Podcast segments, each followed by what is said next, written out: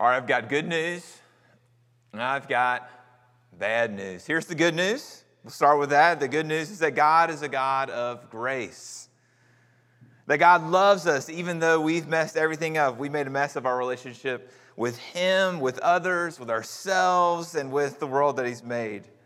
See, God loves you not because you're lovable, not because of who you are, but in spite of who you are. That's the gospel, and I hope it's comforting to you this morning. But I've got bad news too. The bad news is that God is a God of grace. That means that God loves other people who are also sinners, groups of people you don't like.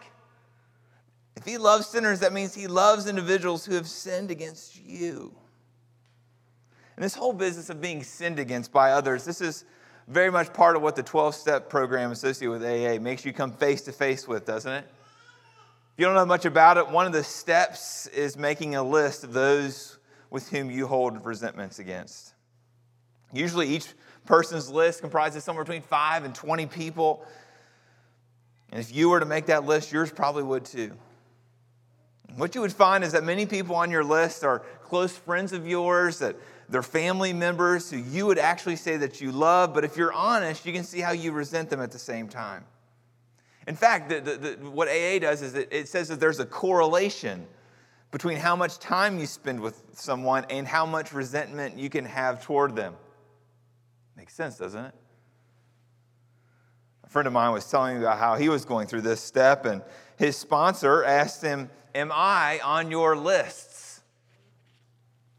And my friend said, No, you're not on my list. And the sponsor says, When are you going to start getting honest? I thought it was hilarious. And if you wait a second, it's not hard to find resentments if you start looking for them, right? I heard a story of somebody in AA. He made a list and he had 900 people on his list of whom he held resentments against. I guess it was every person he's ever known. And he started looking at his list with his sponsor, and they began to find that there were multiple repeats. He had his mom on the list 12 times. Another person on his list was Subaru. Sponsor asked him, Do you really resent Subaru? The guy with the long list looked back at his sponsor and says, Big time. So Subaru stayed on the list. They whittled it down to 250. See, most alcoholic, non-alcoholics, we don't err in this direction. We tend to put too few names on our list. We're reluctant to acknowledge our resentments because it makes us really uncomfortable, doesn't it? Why is that? I think it's because we know where grace is going to lead us. Grace is going to lead us to where we're going to have to forgive. See, part of being a Christian is being honest with your resentments. Your resentments can be towards individuals, but they can be towards groups of people. You see this, don't you? The liberals, the conservatives, a certain race of people, a class of people, a particular kind of fan. I mean, I can't tell you how much I hate every time I see something Steelers. But you think about the enemies of God's people throughout the scriptures. You've got the Egyptians there with Moses in, in, in, in uh, the book of Exodus, right? You've got the Philistines with David. You've got the Assyrians and the Babylonians with the prophets. And then you've got the Romans in the New Testament. But how does God instruct his people to love their enemies? He does so in our text today. I know in your bulletin it says verses 1 to 9. We're going to do 4 to 7 today. Let's read it together. Thus says the Lord of hosts, the God of Israel, to all the exiles whom I have sent into exile from Jerusalem to Babylon. and Build houses and live in them. Plant gardens and eat their produce. Take wives and have sons and daughters. Take wives for your sons and give your daughters in marriage that they may bear sons and daughters. Multiply there, do not decrease. But seek the welfare of the city, for I have sent you into exile, and pray to the Lord on its behalf for in its welfare you will find your welfare. The word of the Lord. I want to look at three things. One is the call of loving the city, seeking its welfare. The second thing is how we love the city, how we seek the city's welfare. And lastly, why we love the city, why we seek the city's welfare. Start with the call. See, the Israelites here very clearly, they're in Babylon. God had been warning them for generations again and again and again that if they persisted in their idolatry, they kept worshiping the gods of their surrounding nations, then he was going to discipline them by sending a foreign nation to conquer them.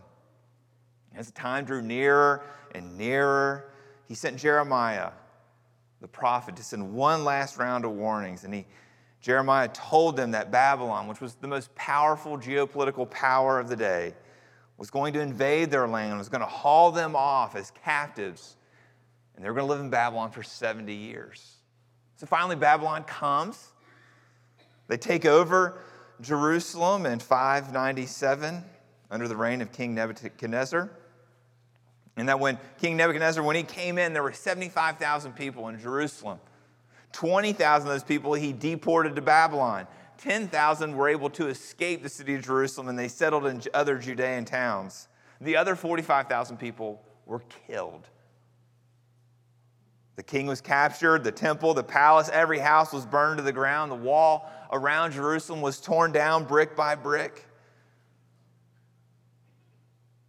I want you to imagine you're one of the 20,000 people who's now in Babylon. How would you feel about Babylon? I mean, you'd hate them.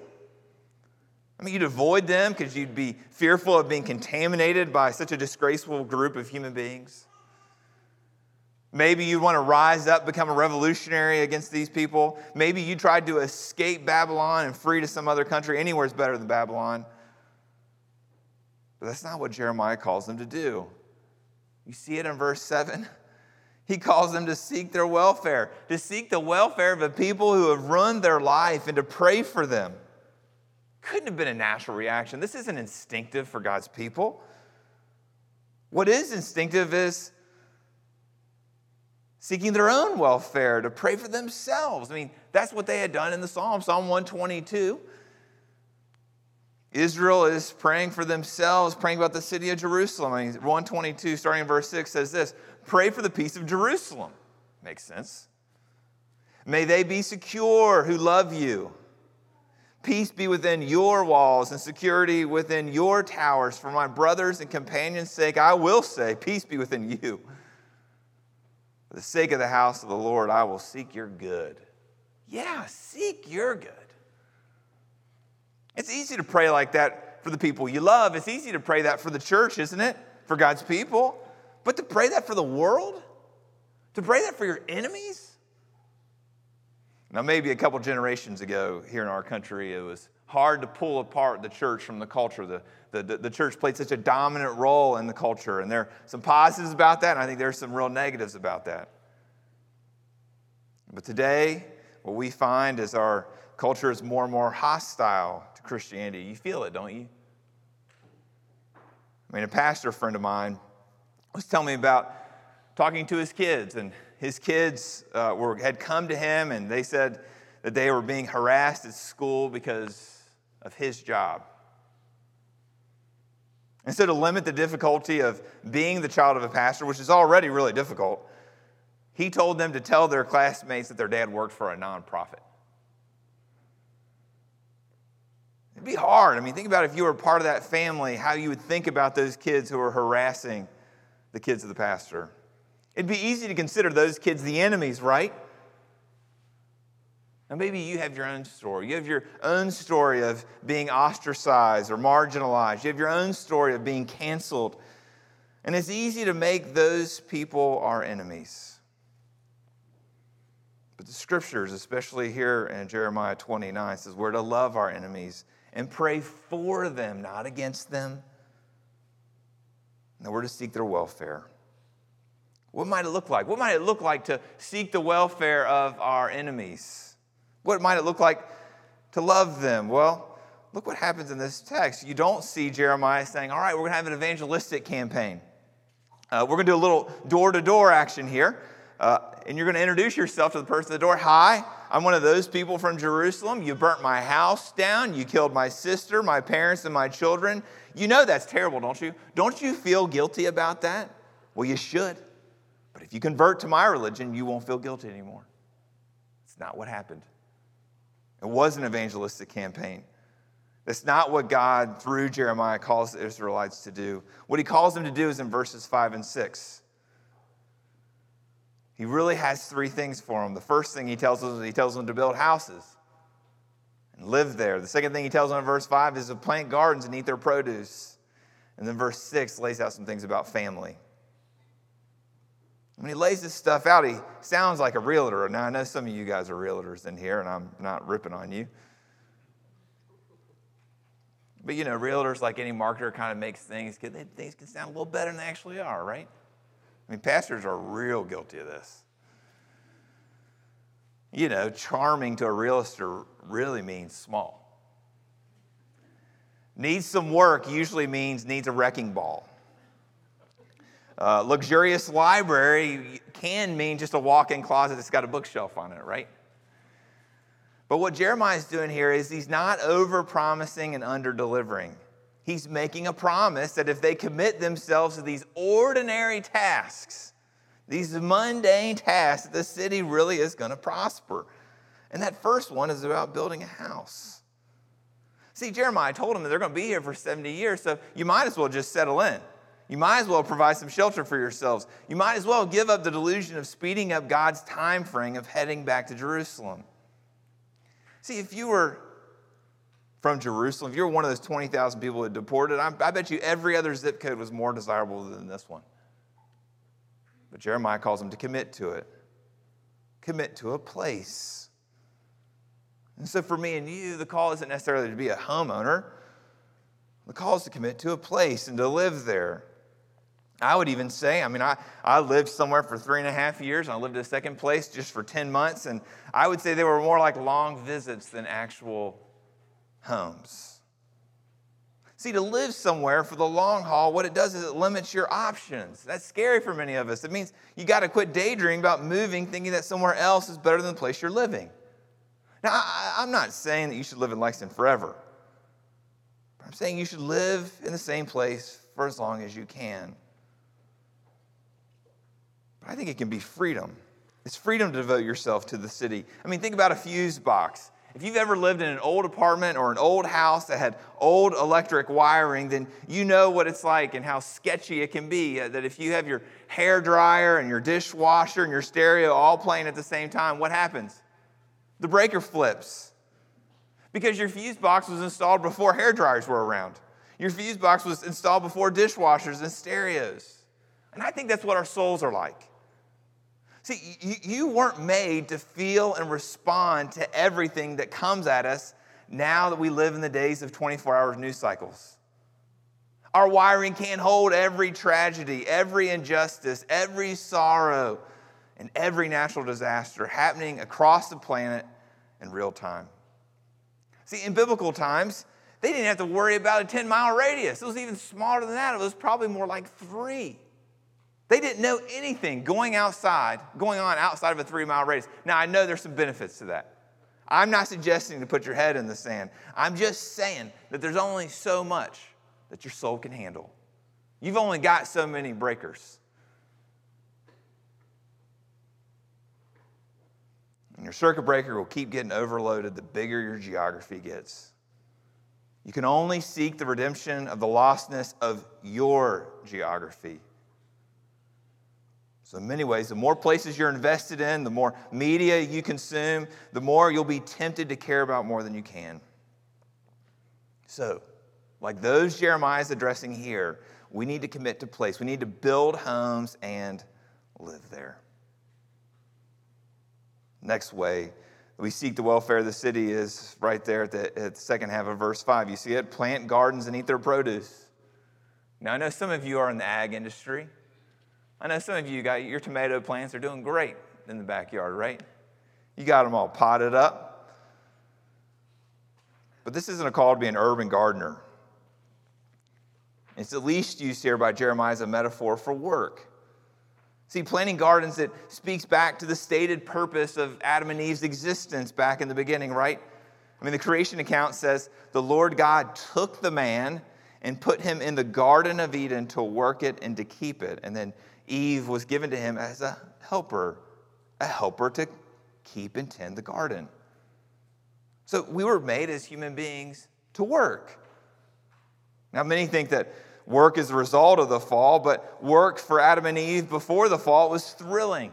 See, you might feel exhaustion, you might be bored, you might lack, feel a lack of purpose at work, but Adam and Eve, before they sinned, they went to bed every night perfectly content with their work.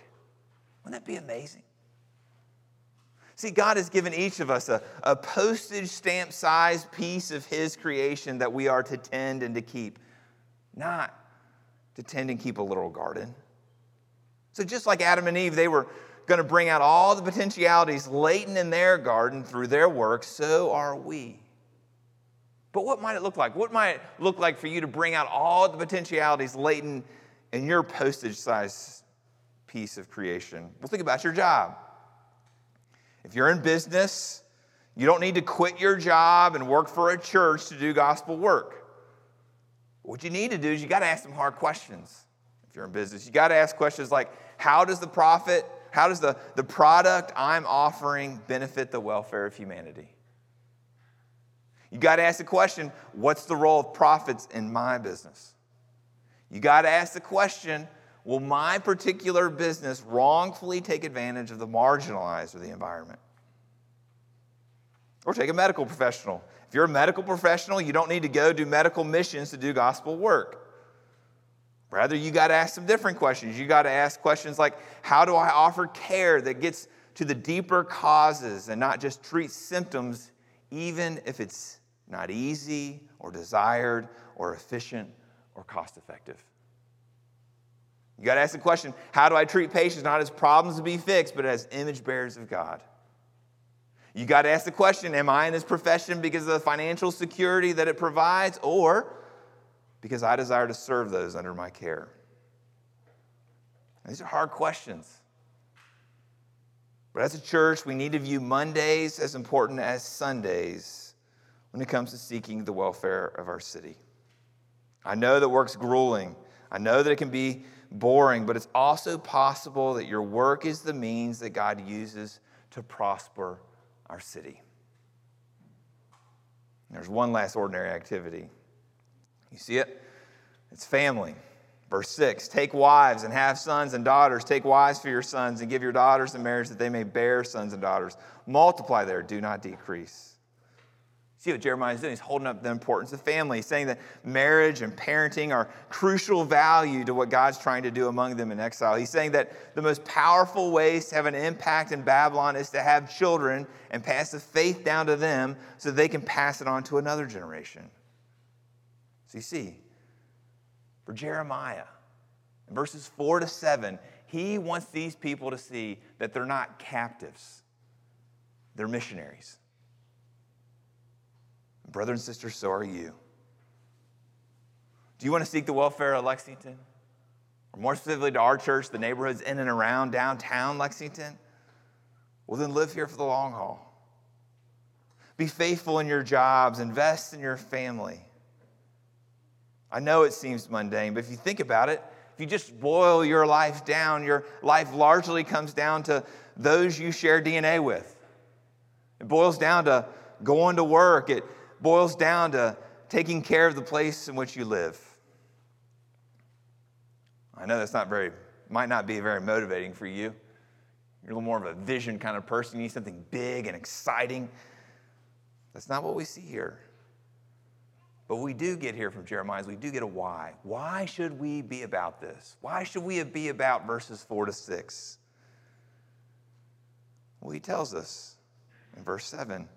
He said, Yes, you do it for the welfare of the city. But do you see what he also says there in verse 7? That you do it for your welfare. He says, Be selfish about this. Do you want to benefit? Do you want to be blessed? Do you want your welfare to increase? Then seek the good of the city. Love your enemies. It's good for you. I mean, that verse that Justin showed up here just a minute ago, Paul says, I do all this, meaning ministry, for the sake of the gospel. And then he says that I might share with them in its blessings. You'd expect the verse to say, I do all this for the sake of the gospel, that they may share in the gospel's blessings.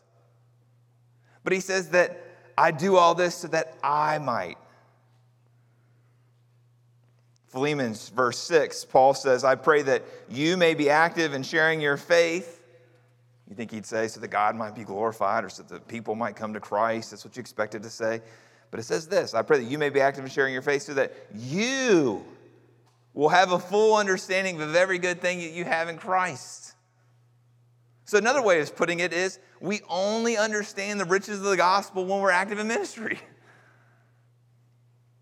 Now, I know we, we, we, often look at, think about loving our enemies or doing ministry. We, we think of it as pouring out, and it is that. It does take energy for sure, and we're acutely aware of how involving ourselves in the lives of others that it costs us something. But the scriptures say that it costs more not to love our enemies. See, when you love your enemies, when you do ministry, you're, you're, you're, you're put in touch with the limits of your ability to do what seems impossible.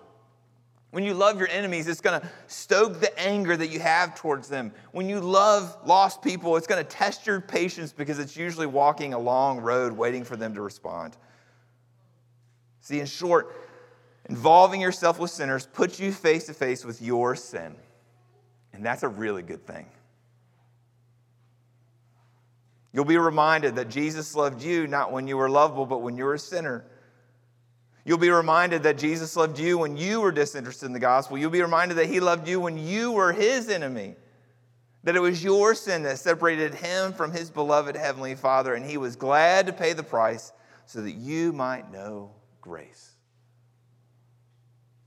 And all these truths, all these truths go 3D when you're sacrificially committed to the welfare of your city. I want to close with a quote. This quote is from Charles Spurgeon. He was a pastor in England in the late 1800s, and uh, London at the time was one of the biggest cities in the world. And uh, his quote is about living in that city. I think it's apt for us. Here's what he says He says, The city is full of noise and stir and bustle and much travail. When was the last time you used the word travail? Many are its temptations, its losses, and worries. But to go there with a divine blessing takes off the edge of its difficulty. To remain there with the blessing is to find pleasure in its duties and strength equal to its demands. A blessing in the city may not make us great, but it'll keep us good. It may not make us rich, but it will preserve us honest. Whether we're porters or clerks or managers or merchants or magistrates, the city will afford us opportunities for usefulness. It's good fishing where there are shoals of fish, and it's hopeful work for our Lord amid the thronging crowds. We might prefer the quiet of a country life, but if called to town, we may certainly prefer it because there is room for our energies. Today, let's expect good things because of this promise. And let our care be to have an open ear to the voice of the Lord and ready to execute his bidding. Obedience brings the blessing. In keeping his commands, there is great reward. So, brother and sister, may we experience these rewards as individuals and as a church. Let's pray.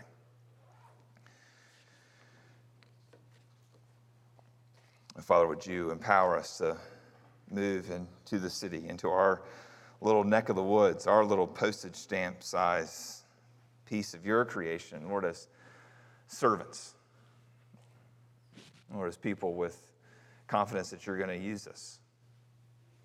Oh, Lord, help us. In Christ's name, amen.